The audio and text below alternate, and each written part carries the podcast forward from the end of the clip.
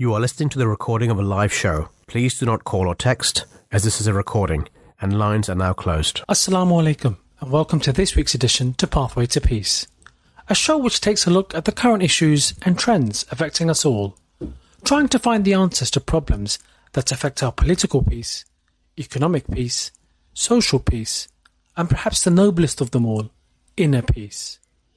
Whilst the transatlantic slave trade was outlawed in 1807, and slavery is prohibited internationally by Article 4 of the Universal Declaration of Human Rights, there are still an estimated 12.3 million people across the world in slavery today, forced to work for little or no pay. The second day of December has been marked by the UN as International Day for the Abolition of Slavery, as it signifies the date of adoption of the Convention for the Suppression of the Traffic in Persons and of the Exploitation of the Prostitution of Others in 1949. In this episode of Pathway to Peace, we will listen to an early episode in which the presenters examine the sad reality of slavery and discuss the impact slavery has on society from both an economic and moral perspective. It also touches upon the history of slavery up to modern times. And finally, discussing the Islamic perspective on how it seeks to abolish slavery in all its forms. The presenters on this episode are Amaar Idris, Raza Qureshi, and special guest contributor Imam Adeel Shah. So, Raza, if I can just start um, by uh, initially looking at how is um, I think most people probably know what the word means in terms of you know if you ask someone what is a slave they could probably have a go at defining it. But technically speaking when academics look at this or, or people who have studied this field look at it what, how is slavery sort of defined so um, there's a number of uh, definitions available uh, if you look online, and uh, and they're all very similar. The one, the particular ones that I that, that I used, um, uh, there has three core elements to uh, slavery. Um, so uh, the first part details saying that slavery is a condition in which individuals are owned by others who control where they live and what, how they work. Um, so that's the first sort of core element sure. uh, of slavery, and then the following following two elements are a, a, slave is a human being classed as a property and who is forced to work for nothing. Sure. And then there's a further sort of um, uh, embellishment, embellishment of slavery whereby uh, slavery becomes uh, a slave becomes a chattel slave where a person who owned is owned forever and whose children and grandchildren are automatically enslaved. Uh, this type of enslavement uh, was practiced in uh, European colonies uh, from the 16th century onwards. Okay, sure. So effectively, what we're saying is that any type of um, arrangement that exists whereby people do not have the kind of economic freedom um, or the capacity to kind of have the freedom of thought or freedom of conscience or freedom of action uh, and are used, if you like, um, you know, f- f- f- by somebody else to kind of who controls the work that they do, effectively ends up uh, being classed as slavery. Yes, uh, absolutely, and uh, uh, it, it conceptually. Uh, a person who's enslaved is treated like a commodity, dehumanized is probably the best way to sure. see it in very few words. Okay, sure. Yeah, so obviously, yeah, and we'll, we'll look at some of those conditions, I think, for the next uh, maybe 20 minutes or so. Um, so if I if I can move on then, uh, Raza, w- one of the things that you know we we've discussed in quite a bit of detail is the background to the slave trade. Um, you know, so it'd be useful just to kind of first understand, you know, um, how did the kind of how did how did slave trade begin initially, uh, and and let's focus specifically on kind of uh, I think the type of slave trade that most people have heard of, which is which is in Africa. Um, you know, how what were the conditions? Kind of how did that sort of begin? Um, I think in Africa, in particular, uh, as you mentioned, um, the, the slave trade kind of uh, has its roots uh, with Europeans um, uh, moving over to uh, get resources and uh, other um, sort of elements of their civilizations. And it was mainly the opinion of the Europeans that Africans were sort of inferior uh, and use this to justify their enslavement. Uh, in reality, actually, uh, in Africa, there were actually many successful civilizations. If you look back at history, Sure. such as uh, in Egypt, uh, in Kingdom of Ghana, Kingdom of Mali. I mean, these people uh, contributed a lot.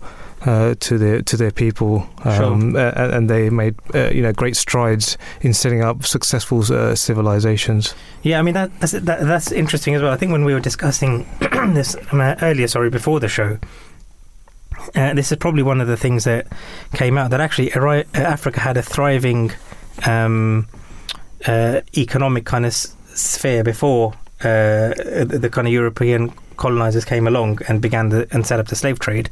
Um, most people would have heard of, for example, the ancient Egyptians. So similar to that, there were lots of other. Um, uh, yeah, lots of other civilizations that were there uh, at the time that the European slave traders uh, sort of visited upon Africa, um, and and they were fairly advanced. I mean, they may not well not have been advanced in terms of modern day weaponry, etc. But in other ways, such as if you look at architecture, or if you looked at art, or if you looked at their ability to work with bronze and iron and and those sorts of areas, they were actually f- uh, fairly advanced. Um, Yeah, no, absolutely. They, uh, uh, if you look at, for example, we use the example of Egypt. If you look at the, some of the uh, With the pyramids, pyramids yeah, yeah. Uh, that they constructed, it, they were phenomenal. And even today, some of the people, archaeologists and other scientists, when they uh, research uh, how, they put those things together, they they still are flabbergasted of how. With very basic tools, they were able to construct such a wonderful uh, building. So, um, yeah, they were they were fairly advanced. They they, they were very successful. Yeah, and and as we'll discuss later on, one of the kind of excuses that was used um, by people who were pro-slavery at the time um, when slavery was being practiced was that um, you know economically the likes of Britain and Portugal and Spain etc would be hit quite badly if they didn't exploit uh, slavery to get cheap labor or well free labor rather. But as it's, it's quite interesting to know that what Egypt, which built these um, massive pyramids etc, um, didn't uh, use slave slave labor. I mean, the current thought is uh, when they were doing a lot of the archaeological digs. In, initially, people always used to think that in ancient Egypt it was actually slavery that um, allowed the pyramids or something such, such amazing uh, to be built. But that's not the case because uh, the archaeologists have found something known as the value of the workers, which is where all the workers were basically given the traditional Egyptian burial. Um, and so, uh, you know, that kind of debunked that theory that the people working who built these magnificent things and kept the empire going um, were effectively slaves. Um, and, and so, you know, kind of blows that whole kind of argument, I suppose, of the, of the pro slavery lobby at the time uh, into oblivion, really. Yeah, no, absolutely. This uh, uh, this is something I learned as we uh, researched for this program, and this is certainly a mis- misconception that I had as well. Okay. So yeah, it's very interesting to find out that they, uh, you know, they were treated with uh, with with fairness because that demonstrates having those uh, um, workers buried in that fashion Sure. shows they were treated fairly right until if they were treated like that in death, then in life it would have been something similar. Yeah, that's interesting. Yeah. Okay, so so we a bit of a digression there, but moving back to um, the idea of the European traders who kind of visited on, on Africa. What what was it that they were uh, trying to do? I mean, roughly when did they come? I, I think it was around the 15th century, or Yes, it was around the 15th to 16th century that they were initially uh, interested in uh, trading networks of uh, West Africa, uh, but uh, as as exploration goes, uh, it could lead to other things. And unfortunately, in this case, they spotted an opportunity where people could be enslaved and used uh, for for their uh, trading purposes. sure, So this is something that they didn't leave with this intention when they went there sure, but it was more opportunistic that this was uh, an available labour resource that could be utilised for their uh, trading purposes across and outside of Africa. okay, sure. So so Africa was basically used as a base, I suppose, to pick up, um, you know, to pick up people who were enslaved. Um, and then they were transported. I, I, I mean, there's a famous thing known as the transatlantic slave trade. Um, and I know we looked in, into this a little bit as to what this kind of was. I don't know. Do you want to go through a, li- and just describe to, for our audience kind of how that, you you know, you know, what was the purpose of that? How did that work? Uh, very conceptually for for our listeners is that um, they moved uh, slaves around. So because they had the shipping uh, networks, what they could do is move them, uh, trade in slaves for weapons in Africa, take those uh, slaves then over to uh, plantation um, uh, places in the West Indies and South America, sure. where they could use those to then work very long and very tough uh, weeks um, on, on land and on plantations, and effectively those plantations were the most uh, profitable source of the whole chain. They could take that, the sugar, the tobacco, and take it to the UK and sell it, sure. um, uh, sell it there. So it was part of a trading cycle. Okay. And the end of the trading cycle was the most uh, valuable commodity came out of it. Yeah, yeah. And unfortunately, the slaves were just part of that cycle sure, rather yeah. than the than the end. So they were just uh, you know used uh, to get to that most uh, valuable commodity. Sure, yeah. So I guess in, in some ways to sum up, I mean, if we were looking, if we were transported magically back to the 15th to 16th century, what we'd be looking at, as far as like Britain was concerned, uh, was that you'd have uh, ships that would be setting sail from you know Portsmouth, Southampton, maybe London, or you know ports that are down the, the southern part of our country. Um, they'd be laden with goods that were produced in the UK, for example. Um, you know, those would effectively end up in West Africa, where those goods would then be traded for slaves who would be getting picked up uh, by European traders who were based in Africa. And then those slaves effectively get transported over to, um, you know, as you said, to South America, to the Caribbean, to the Americas, etc., where they're put to work, Yeah. um, finding commodities. And then the same ships then bring back those commodities yeah. and sell them, you know, sell them in the UK, Yeah. basically. And uh, and from there, unfortunately, is when that second part of that uh, opportunity came about, Yeah, and that's where the concept of uh, chattel trade, chattel slave, sorry, was born. sure. and that's where they they once a slave had been owned by uh, one of the plantation owners, whoever was using that slave, Yeah. then unfortunately any children or any f- uh, family would that, that was born out of uh, from the slave family were also owned Okay. uh, by those uh, landowners. Right, sure. Okay. Um, and the types of things which uh, they worked on the plantations, I mean, I I think some of the work was mining. I think tobacco was quite a big thing. And I think sugar was um, becoming really popular, wasn't it? I mean, that was like the really, the, the, the main kind of expensive commodity that uh, the Western countries were after.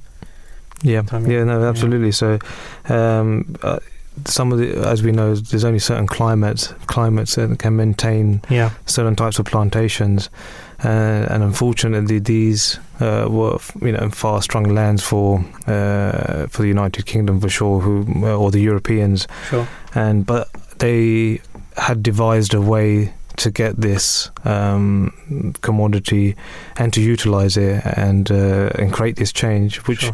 it, it, from their perspective uh, was quite an achievement. But unfortunately, the collateral was um, uh, the dehumani- dehumanization of certain peoples to achieve that. Sure. Okay. And in terms of the actual process of enslavement, so we know we've talked about how in Africa the slaves were picked up, um, but you know how did how did that sort of uh, you know kind of like come about? Um, the enslavement, uh, yeah, it's it's it's quite interesting. Um, th- there was uh, a lot of warfare and kidnapping, and mainly in, in the Atla- Atlantic coast, uh, as a cost of transportation and risk of loss of life during the long um, uh, long walk to the Atlantic coast. Mhm. Um, uh, slave forts were established uh, along the coast, and uh, and and that's where they captured the slaves. Right. Sure. So th- it was. Um, So they mainly went for effectively kind of West African countries. Yeah, Yeah. yeah, yeah. so, So, they would have gone for Mali or Ghana, etc. You know, why have them walking all the way across the whole of African continent uh, to be picked up on the Atlantic coast when you can actually just have them there and there? there and then, yeah. So if for easily to transport them to elsewhere, wherever they needed to take them, rather than go inland, Yeah. Sure. uh, and obviously that'd be a, lot bigger effort. So whatever was coastal and accessible, Yeah.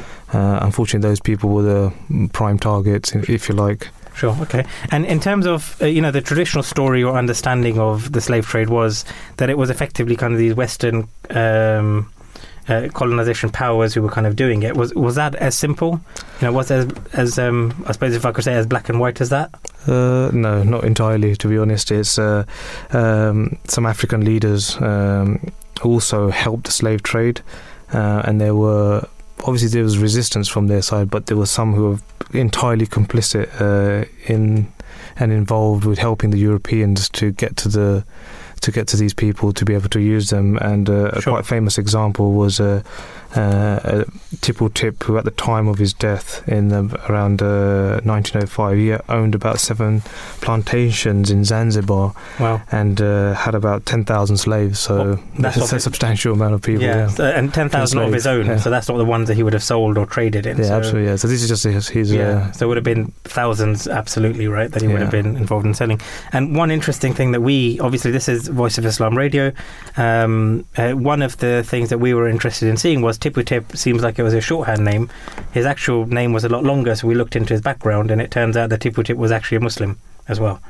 Um, so you know, obviously, we'll be looking later on into uh, kind of what Islam as a religion says, and uh, particularly within the Ahmadiyya community, we often say that there have been lots of uh, you know Muslims even in today's world who are not following the guidance that is given in the Holy Quran, who are not following uh, the example set by Prophet Muhammad peace be upon him, and that often you know clouds uh, the vision that people have of uh, of Islam as a whole. And whilst it's fine, you know, people can have a vision or a view of Tipu Tip as a Muslim, but what we are always keen to, I guess, point out is that it's the Islam that you should be looking towards. You know, what what is it that the that the that the religion itself says? So we'll be looking at that, um, you know, very shortly. Um, and and then in terms of once, obviously, they had been transported to um, uh, the plantation where they were working. Um, yeah, what was the sort of condition like? Uh, on, you know, on what's life like on a on a plantation? Um, well, you can imagine, uh, first of all, being shipped, you know, thousands of miles across the world. Sure. Um, so immediately your ties were broken uh, from wherever you left.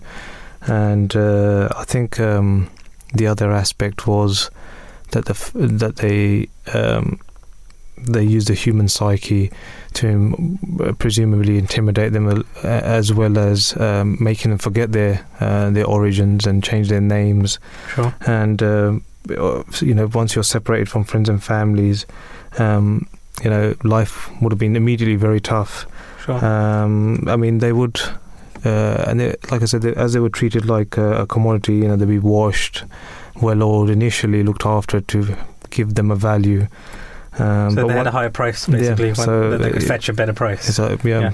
like Yeah, because I think one of the things we've actually missed, and we were talking about this earlier as well, as I was um, what they call the Middle Passage was that trip that went from West Africa after the slaves had been picked, had been loaded onto a boat, uh, and then transferred across to. Um, uh, you know, to work on the plantations lot, uh, uh, right across the Atlantic, and that's effectively what was known as uh, what they call the Middle Passage. And during that, there was an awful lot of disease. Lots of slaves died. So by the time they came uh, and ended up in West Africa, sorry, by the time they ended up on the plantation, they're in pretty bad shape. Um, yeah, yeah, yeah. So, yeah, that journey. I mean, t- eh, compared to today's how we travel today, that journey would have been a lot different. And uh, yeah, in terms of um, getting the the cost uh, of uh, um, you know getting them over there and getting them over in good health was not a priority. And uh, once they were, but once they were over there, if they didn't make it alive, then it didn't get much better. I mean, you know, their life expectancy uh, it wouldn't have improved because working, uh, you know, seven days a week with no no breaks. Uh, the expectancy was they would last around nine, seven to nine years. Okay, That- sure. So after that, th- uh, you know, it was expected, you know, that they will pass on. So Sure. yeah, it was an, it was very grim from there. Once they were once they were over to the plantation as well. Okay. And then it also, uh, it should not be forgotten that once they were over there, the families that had, had left behind, so it was mainly male, strong, um, probably of a certain age, um, that were no, that were enslaved, and the women and children that were left behind. Again, they had their own uh, difficulties uh, from there on. Once a uh, once a, a husband or a partner had left and had been enslaved, and they had to find a way to fend for themselves as well. So it was, Yeah. you know, a two-way street. So in, it caused, those it terms. caused essentially a massive um, upheaval, I think, didn't it? I mean, one of the things that we were looking at, and again, we we didn't have um, the time to go into this, and, and so we're not going to make that claim on this show because I think it requires academics to comment on this sort of thing. But one of the things that people often say is that um, one of the main contributors to why the African continent hasn't recovered has become has been in partially due to the the, the, the slave trade.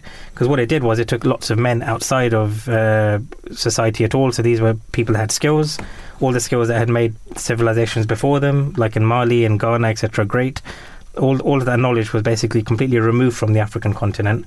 And typically speaking women who would not have um, worked in those roles had to suddenly have these dual roles. They were not only just um, you know kind of raising the family up etc but also having to fill the void that was left by a lot of the men who had been transported over. And it caused a massive um, you know lack of sort of structure if you like in society. Um, we were talking just now uh, about uh, Tipu Tip. And what we said was that he was a um, you know he was a, he was a slave trader um, he died sort of early 1800s uh, sorry rather early 1900s um, and by the time he died, he had something like 10,000 slaves of his own. Uh, so we think maybe at this point we have um, with us, we have uh, one of our, from the Ahmadiyya Muslim community, we have Adeel uh, Shah, uh, who's joined us this evening. Um, uh, he's currently a trainee imam uh, at the Institute of Modern Languages and Theology. Um, and he's currently studying for his master's in divinity. He's in, he's in the seventh or his final year of his masters. Um, and you know, once he um, once he qualifies for this, hopefully by the end of this year, uh, he'll also be uh, effectively a minister of religion. So we're going to call uh, Adeel in, into the show now, just to give us the kind of Islamic perspective, um, uh, you know, on the idea of slavery. Um, uh, uh, Adeel, assalamu alaikum. Well, and and sorry, if I can say welcome to the show. Thank you, thank you, West. Thank you for having me. Uh, no worries. So, Adeel, just uh, to start off with, um, we just wanted to try and understand what was the kind of we've described slavery, uh, you know, in, in terms of on the African continent, uh, but at the time of uh, the Prophet Muhammad, peace be upon him, when he when he came to when he was born in Arabia. Uh, around about the 600s or, or late five, late fifth century, what was the condition like for for slaves at the time?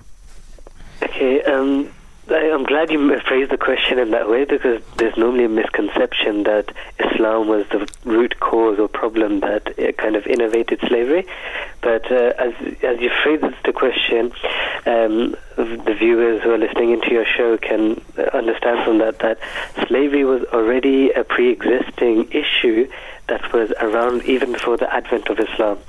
Sure. Um, what used to happen was, and I'm sure you've probably you would have touched on this as well, is that when two nations used to go to war, what would happen was that rather than killing the enemy nation, the dominant nation used to take children, the uh, wives of uh, of the soldiers and stuff as slaves, and then this kind of grew rampantly because nations would see that it was kind of like a free economic um, gain where you wouldn't have to pay a person to do all your jobs for you, um, and they'll all be done without any income, without any.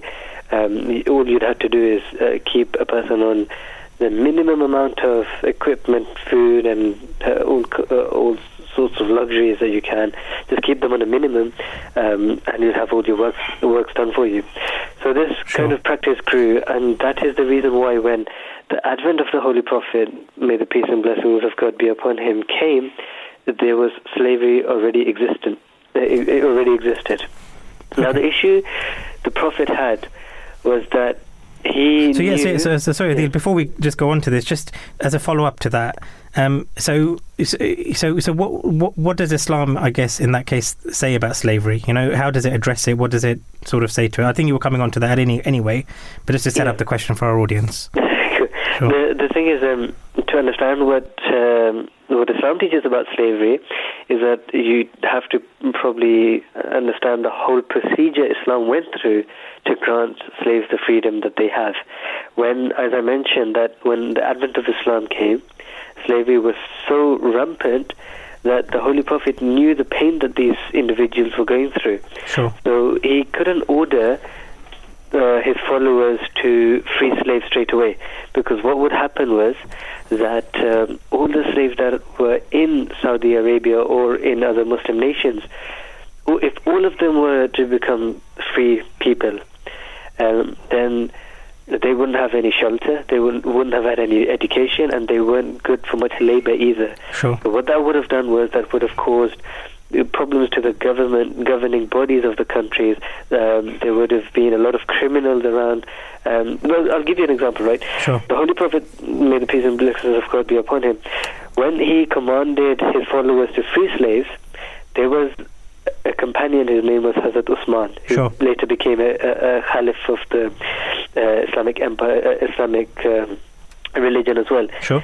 He freed 20,000 slaves.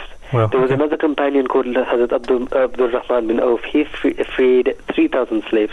So you can see how many slaves there were, even in that small region of Saudi Arabia. Sure. Now, what the Holy Prophet did was that he didn't just say straight away, "Okay, go, go and free all your slaves," because he knew the problems that could have caused. Okay. Um, because freeing all of them in in, a, in, a, in an abundant uh, uh, in abundancy Mhm. would have caused a lot of social unrest. So And I, and I suppose if, if, if, if these individuals couldn't actually uh, be freed and then actually work and make a living, they, you know, they wouldn't really be free, would they? I mean, No, they would go from being depending on their current master to probably depending on somebody else. Yeah, and Yeah. and depending on somebody else who wasn't really kind of responsible for you in such a way would have Sure. caused more problems. Okay. But what the, what the Holy Prophet did was that he he uh, he introduced certain stages. What he did first was that he um, uh, introduced that. Uh, well, imagine slaves at that time; they had no respect, no status, no nothing. Sure. So the first thing the Holy Prophet thought of doing was, and he did do this, he brought them to a level which was uh, kind of uh, making people aware that s- slaves are humans. They're the same as a normal person. Sure. So there's many narrations in various sayings of the Holy Prophet as well. For example, um, there, there's a companion whose name was Abu Zar, and he we used to go to the sh- and then there's an example of Hazrat Abu Masood as well, who was a companion as well. Uh, so what Abu Zar did, and Hazrat Ali did this as well. He came later became the fourth caliph of the Islamic region the, after the Holy Prophet Sure. was that they would go to the shops and they would give the slaves the same clothes that they would wear. Okay. They would give them the same food that they would eat. They would uh, they would respect them so much. Abu Masood, there's a narration that he hit um, his slave with a with a stick Okay. once because he was angry. Sure. And because of the teachings of the Holy Prophet, he, he freed him and he said, "Look, I'm sorry I did this to you. I I free you."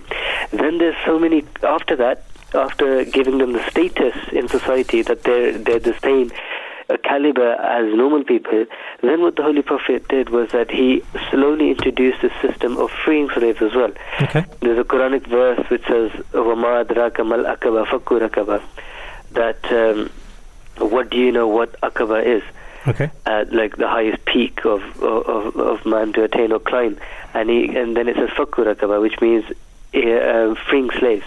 Okay. And then there's there's a hadith which says man ataka rakabatan muslimatan ataka Allahu bi kulli udwin minhu udwan min nar that whoever frees a slave, uh, God Almighty then reduces um, him from the hellfire. Sure. Then there's another uh, hadith which says nisma wa wa rakaba, which means safeguard yourself from the fire, even if it is by freeing slaves.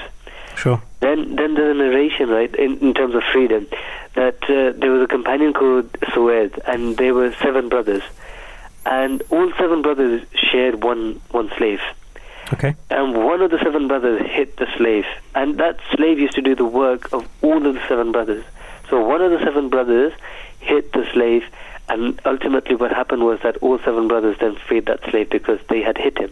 Right. Okay. And then there's various other uh, uh, teachings that the Holy Prophet and, taught. and, and I think and I think this was one of the things that was widely practiced at the time that if you physically uh, beat your slaves, then it became mandatory effectively to set them free. Um, exactly. Yeah. It, so much so that it said that if a if a master would have um, relationships with his uh, female slave, then he and if there was a child that came out of it, then that lady slave would automatically be uh, free. Sure. Then there was certain things like if um, a slave can teach other people how to read and write, uh, and then there were limits of three people, ten people, etc. He would automat or she would automatically become free. Then once this freedom system kind of came, Um, free, the the system was that you could either pay for your freedom or do something for your freedom. Sure. Um, and then th- there was an, uh, a stage which was even um, kind of the next step from this, and it was about manumission. And what manumi- manumission, uh, manumission was that if a slave thought that he can teach uh, people, uh, like uh, Muslims, how to read or write or do certain things, Sure. then through w- whilst he was teaching and once the education process had been passed on or handed over to the Muslims, he would be free. There's a narration which says that uh, it was a companion called Sirin, and he went up to Hazrat Anas and he said that I want a manumission, I will do these, these, these things, and uh, ultimately I want you to free me. Sure. And the Hazrat Anas said, no, I am not going to free you. So these, this complaint then went to, sorry, this complaint then went to Hazrat uh, Umar, who was the second Caliph of, uh, at that time.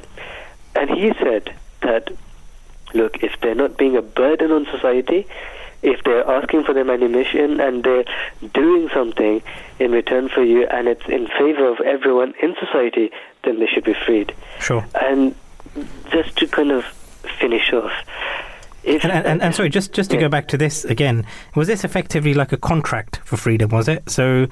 Uh, so it's- you know, so the slave effectively si- would would effectively have a contract with the owner um, to say that if I do if I do the following things, then you need to free me. No, I wouldn't. I wouldn't really call it a contract in a sense. Uh, you, you can, if you want to understand the gist of it, maybe we can uh, um, put it under the category of a, of a contract. But it was just saying, look, um, Islam does not, did not, and will not appreciate or promote slavery. So it installed these particular ways of ultimately freeing. The, the underlying message that Islam wanted to bring out was that it wanted every single slave to be free. Sure. But it wasn't practical in that time of freeing every single person who was a slave because it would be a burden on society in, in, in a lot of ways. So there were initial steps. So one was granting them freedom. One was initially giving them the status uh, as a uh, as being the same member of of, of, of uh, same caliber of a person who is free within the same society. Sure. Um, and then there were manumissions. there were other ways the Holy Prophet kind of practiced and preached this kind of thing. And that, that, that that's the thing I'm trying to allude to, that there's, there's, a, there's two or three things of the Holy Prophet which kind of really um, get touches a person's heart and makes the person realize Sure. the kind of um, teaching the Holy Prophet had in regards to slaves. Okay. So one is that the Holy Prophet said there's an Arabic uh, saying which says Naha Rasulullah sallallahu alaihi wasallam and Bay'il Vila'i wa an hibatihi, which means that the Holy Prophet of Islam, may the peace and blessings of God be upon him, clearly and categorically rejected and disapproved the selling of um, concubines or slaves Sure. and giving them as gifts. And then there's another narration which says, In the mawtihi dirhaman wala dinaran wala abdan wala amatan. That when the Holy Prophet of Islam was about to pass away, he didn't have any dirham or dinar, which was the currency at that time. Uh, Wala abdan wala amatan. Neither did he have any slave or, uh, or any male or female slave. Sure. He had none. And then there's a third uh, hadith which says, حين حضرته الوفاة وهو يغرغر بنفسه الصلاة وما ملكت إيمانكم that when the Holy Prophet ﷺ was just about to pass away and when he was in the stages where he was in his if you can say final final breath where he was about to just just pass away Sure. he gave two advices as-salat wa ma malakat imanukum that pray and take care of the people that are under your custom that are under your care, uh, under your authority or your guardianship Sure. and he was referring to slaves there Yes. Okay. And and uh, and I suppose to put all of that into context, um, you know, as Muslims, prayer is you know one of the five pillars of Islam, uh, which you know for our external audience means that it's effectively pretty important for Muslims. You know, they pray five times a day. It's one of the main pillars of Islam that we have. And so for the Prophet to mention prayer and then alongside that also mention, uh, you know, looking after the people that are under your care, under your control, it is shows uh, the importance of it, it, it shows the importance, you know, of how important this topic was. Yeah. Yeah. Okay. Um, Uh, so, so uh, Adeel, I don't know, uh, uh, is, is there are there any other aspects that you'd like to discuss? I mean, this has been really valuable for us. Um, so thank you very much for your time No, not a problem. this evening. No, Yeah? Thank Okay. you, thank you, Faz. Okay, okay, thank you very much. Yeah, assalamu alaikum. Uh, so Raza, what did you uh, what, what did you sort of make of that? Yeah, it's a, a very in-depth um, uh, commentary there by Adeel Sab, and uh, yeah, it's very thorough in all aspects of how uh, the treatment of uh, other human beings, above all else, Yeah, uh, should be uh, should be maintained, yeah, and uh, and it's categorically uh, he's made it explicit that how. You know, anybody under your authority, their treatment and their welfare is uh, completely your responsibility yeah, and uh, and the caveats of freeing those uh, enslaved uh, uh, with regards to mistreatment um, or uh, creating a bond or illicit relationships with them.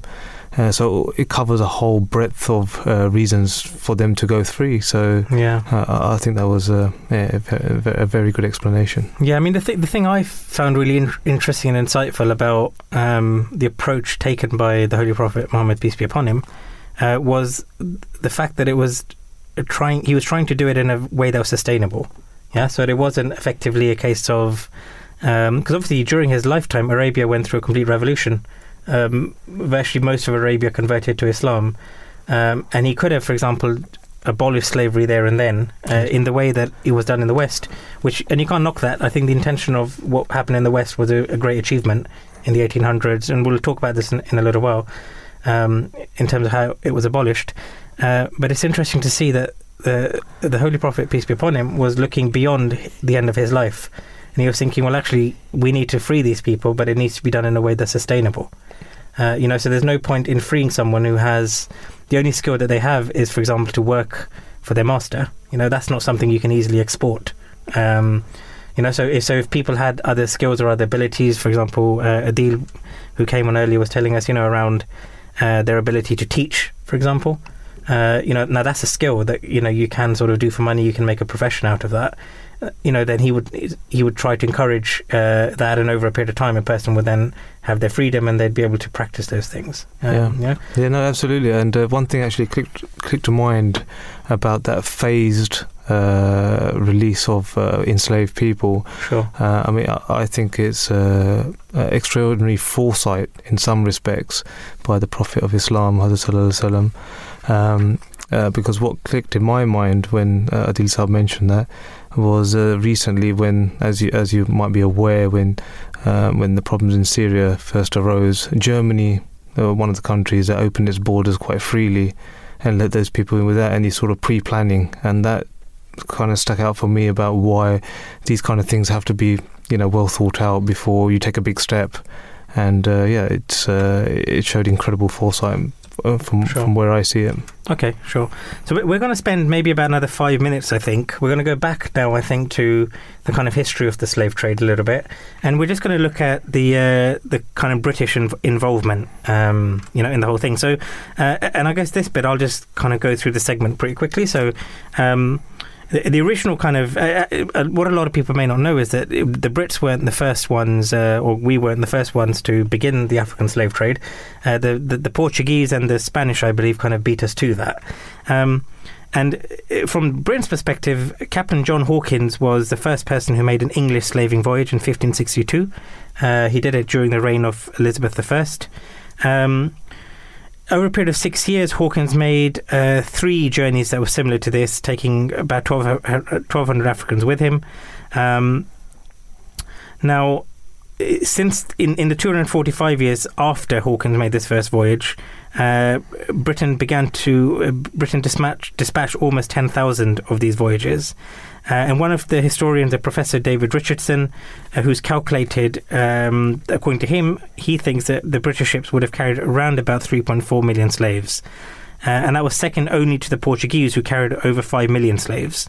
Um, uh, and British was, was quite active. So by the time we get to the 1760s, uh, almost 50% of uh, the slaves are transported per year, uh, so that's 40,000 out of 80,000 that are being transferred on a year by year basis, are effectively being carried across on British ships. Um, So, Raza, one thing I just just wondered if you could touch on would be. Um, uh, in fact, sorry, before we go on to this, the people that were benefiting from the slave trade uh, were obviously um, the slave traders themselves, the owner of the plantations, uh, the factory owners in, in Britain, um, certain West African leaders as well, such as Tipu Tip, who you know participated in this trade. Some of the ports who were obviously making money. Uh, you know the kind of middlemen that are making a little bit of money on this, uh, and of course uh, our lovely friend, you know, bankers. Um, Raza, working in finance, probably knows all about them. But our bankers who were you know sort of funding, um, who, were, who were funding these merchants and who were funding these trips.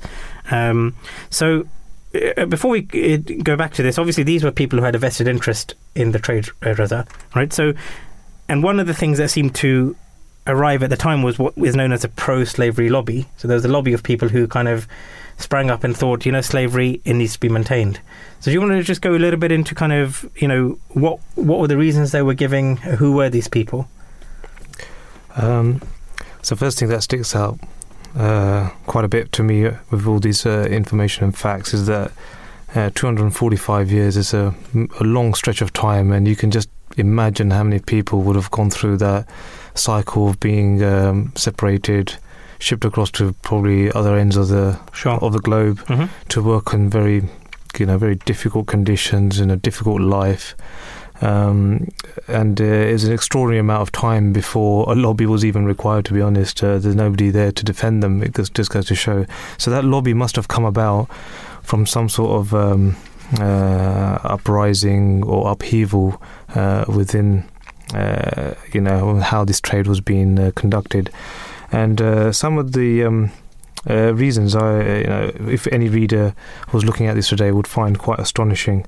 Um, it, it just uh, boasts of uh, uh, greed, to be honest, um, Sure. in terms of uh, maintaining uh, what were they were doing. So, as an example, uh, they mentioned that the, that the Bible supported bravery, uh, slavery. Uh, the conditions were acceptable. Africans actually wanted to be enslaved. That was another one, which I find quite, you know, hard to believe. And um, if it, and I think some of these some of these you might recognise might be even used today. So, for example, I hear about this with the weapons trade. If Britain doesn't do engage in this trade, then others would uh, fill the gap. Yeah. So Right. there are some uh, elements to this that kind of ring bell with modern uh, sort of trades that are quite uh, you right, yeah. borderline whether they're moral or immoral. So It's the same logic, Yeah. effectively, isn't it? so some of that logic is still Yeah. being applied today, unfortunately. Yeah, yeah. Um, uh, but yeah, this is just a snapshot of what some of the reasons uh, that they used uh, to to maintain. Um, uh, you know, this Sure, uh, th- it was w- sort of uh, making them very wealthy. Yeah. Um, if, if today, if you had a business and you had that labour free, that's a massive cost. yeah, that's right. Almost, Yeah. uh, and all the proceeds from it in your pocket, then you know you'd want to protect that. So, understandably, they had this uh, had this lobby uh, up and running, uh, but uh, thankfully, um, it was eventually slavery did uh, was abolished Yeah. in the early 1800s. Sure, yeah, and and and the thing was, it it, uh, it it's interesting. I think when we were reading through this, um, that uh, most of the kind of the, the lobby wasn't even hidden or uh, particularly um, intelligently disguised. So there are instances, for example, William Beckford uh, uh, was an MP. Basically, he was um, he was owner of a twenty-two thousand acre site in Jamaica. Uh, which was effectively a plantation.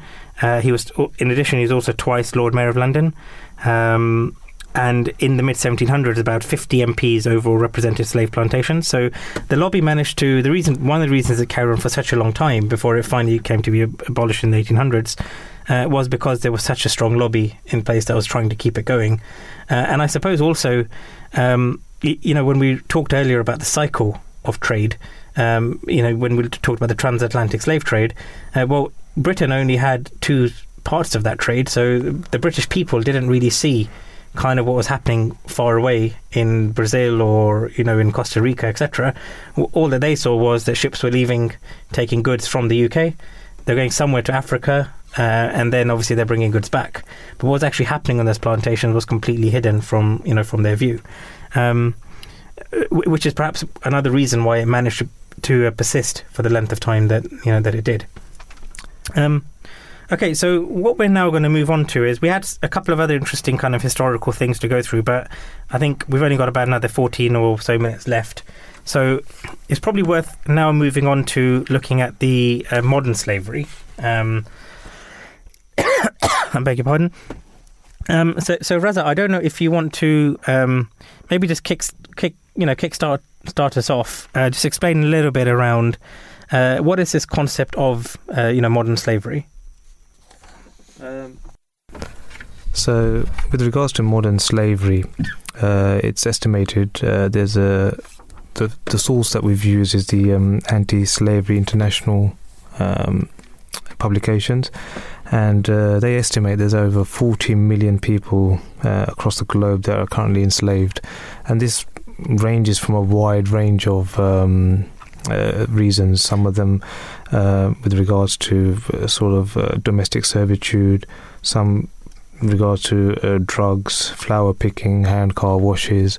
I mean, they they they span a vast range of um, Sure. sort of uses where these people are enslaved. And, and, So- and, and just to mention that estimate is actually by the International Labour Organization, which is uh, which which which is a UN body uh, that effectively looks after labour rights. Yep. Um, so they look at that. So uh, i i you know, so it's important to mention that that statistic is quite shocking because it is coming from a fairly kind of official source, uh, the UN itself. Yeah. Um, yeah. Sorry, Raz, I cut you off there. Yeah, so in terms of um, uh, this exploitation, it's vast, it's ongoing, and uh, from from my from my readings, uh, I don't know if whether you agree, it's uh, it's not there's not much great appetite to address it in terms of uh, you know how it's going on maybe within the UK as well there's a there, there is um, evidence that this goes on I mean the numbers that we have there's around 5000 people uh, uh, enslaved uh, yeah. So so so we were going through an article, wasn't it, which talked about five thousand potential victims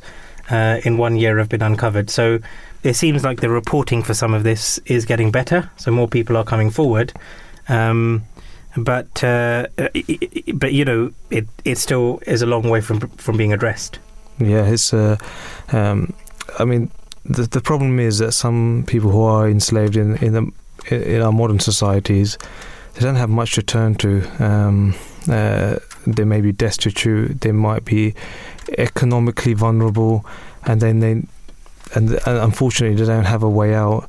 And then, on top of that, because of their weak of this weakness, they are maybe easily intimidated.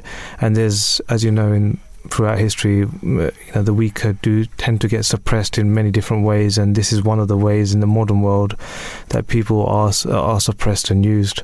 Sure. And uh, yeah, it, it is ongoing, and um, because there there are, pro- for example, when the people uh, base come across. Uh, to countries like the UK to im- improve their uh, selves economically and promised uh, you know all sorts of things. And when they get here unfortunately because they've come alone and they come from uh, uh, vulnerable places and they don't have much to go back to uh, and Sure. once they, once they are sort of uh, picked up by gangs or criminals it's very hard to get out especially in a country that you don't know you know how the legal system works uh, what, what help you can uh, administer uh, Okay. so it, yeah it, it's very difficult to get out of So, so going back to the the to the five thousand potential victims report that we went through, uh, and it talks, you know, that was a report by the National Crime Agency, the NCA. Um, do you want to go through a little bit more of the findings of that report? Yeah, so interestingly enough, um, out of that 5,000, um, 819 uh, citizens were deemed as British citizens, Sure. and so the vast majority of them were actually non British citizens. So that tells a story in itself, Yeah. in the fact that it's probably, even if there are people that are enslaved, it's very difficult for them to come out. Uh, and um, I suppose also or, or, or more vulnerable as well in terms of uh, how the UK society is sure. um, that they uh, can be, uh, you know, enslaved more Yeah. uh, in, in terms of uh, compared to with British citizens. Sure. Um, and then moving on, uh, in terms of the uh, the activities that they're involved in, um, I mean, unfortunately, there's a there's a statistic. There's a, a number of children uh, as well that are getting enslaved uh, for drug mules, um, so, um, uh, unfortunately, for trafficking, uh, for sexual exploitation. So it's, it, it spans a whole vast range of mainly immoral things. But Yeah. the one that stuck out for me as well, that again, people generally would overlook is uh, it mentions uh, nail parlors as well, which I found very interesting. So Sure. it's not some sort of um, business that you would think that may be enslaving people, but um, and car washes as well. Sure. And uh, Yeah, so that I found quite interesting in, in terms of that it's not always uh, trades that you might associate enslavement with. So um, yeah, it, it's definitely an eye opener in that sense. Yeah. Okay. And I mean, it's it's interesting that. Um, I mean, the drugs issue was quite interesting because one of the things that they're increasingly being used for uh, is to effectively transport drugs from ru- sort of urban areas like cities, etc., to countryside and rural towns. And what I was reading was that the logic behind using children is um, they can't be prosecuted. So, you know, the, the entire kind of um, uh, the the reason for for doing it is uh, is quite horrific. Um, you know, that that there's people here actively thinking about kind of exploiting children for this sort of purpose. Um, the, the other thing that also strikes me about modern slavery is we've obviously spent a considerable part of our show talking about the history of slavery and the way that it used to exist. So it seems as if the historical um, stuff, if you like, for, want of a better word, um, was something that was broadly accepted by uh, not the slaves, obviously, but the rest of society. It was something that was open, openly practiced. Uh, whereas it seems like this aspect of slavery seems to have gone a little bit underground. Um, Yeah, uh, unfortunately, when things are criminalized, but there's an incentive uh, and financial gain, sure. then um, these things do tend to go underground. Okay. uh, especially with the drugs. As we know, you know, a lot of these kind of uh, um, items are illegal, illegal in their use, illegal in their distribution, Ig- illegal in their dealing. So. Uh, they find new ways of, um, Yeah. uh, you know, marketing and distributing these items, Sure. and unfortunately, this is one of the avenues that they can use. So, inevitably, when something uh, is not legal, uh, criminals will find ways to get around that yeah. and uh, uh, th- using a person is probably the most uh, Yeah. g- Sure. guaranteed way of getting uh, getting the job done. Okay. So yeah, So, in terms of tackling this problem, um, now conscious we've only got just about f- over five minutes, and it's it's you know it's a long stretch, but the government has tried to do something, hasn't it, ab- about this? Um, but I think some of the work that it has done has been um, effectively been criticised by the National Audit Office. I, I don't know if you want to take us through, um, you know, kind of what's going on there.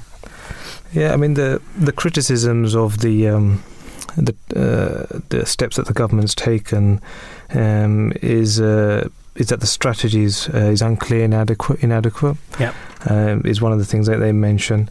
Um, there's lack of consistency uh, meant that the vic- victims uh, were afraid to come, you know, come forward to the authorities. Sure. Uh, they could be in trouble for being an illegal immigrant, Yep. for example. Exactly.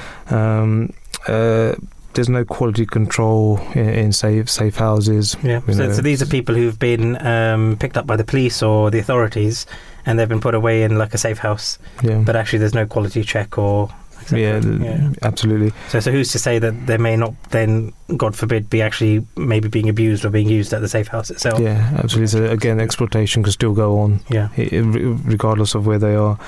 Um, yeah, the government, you know, back in 2014, uh, did announce that they're going to spend about 33 million pounds. Uh, that will go into, uh, you know, looking into modern slavery and come up with a strategy and a new task force. Sure.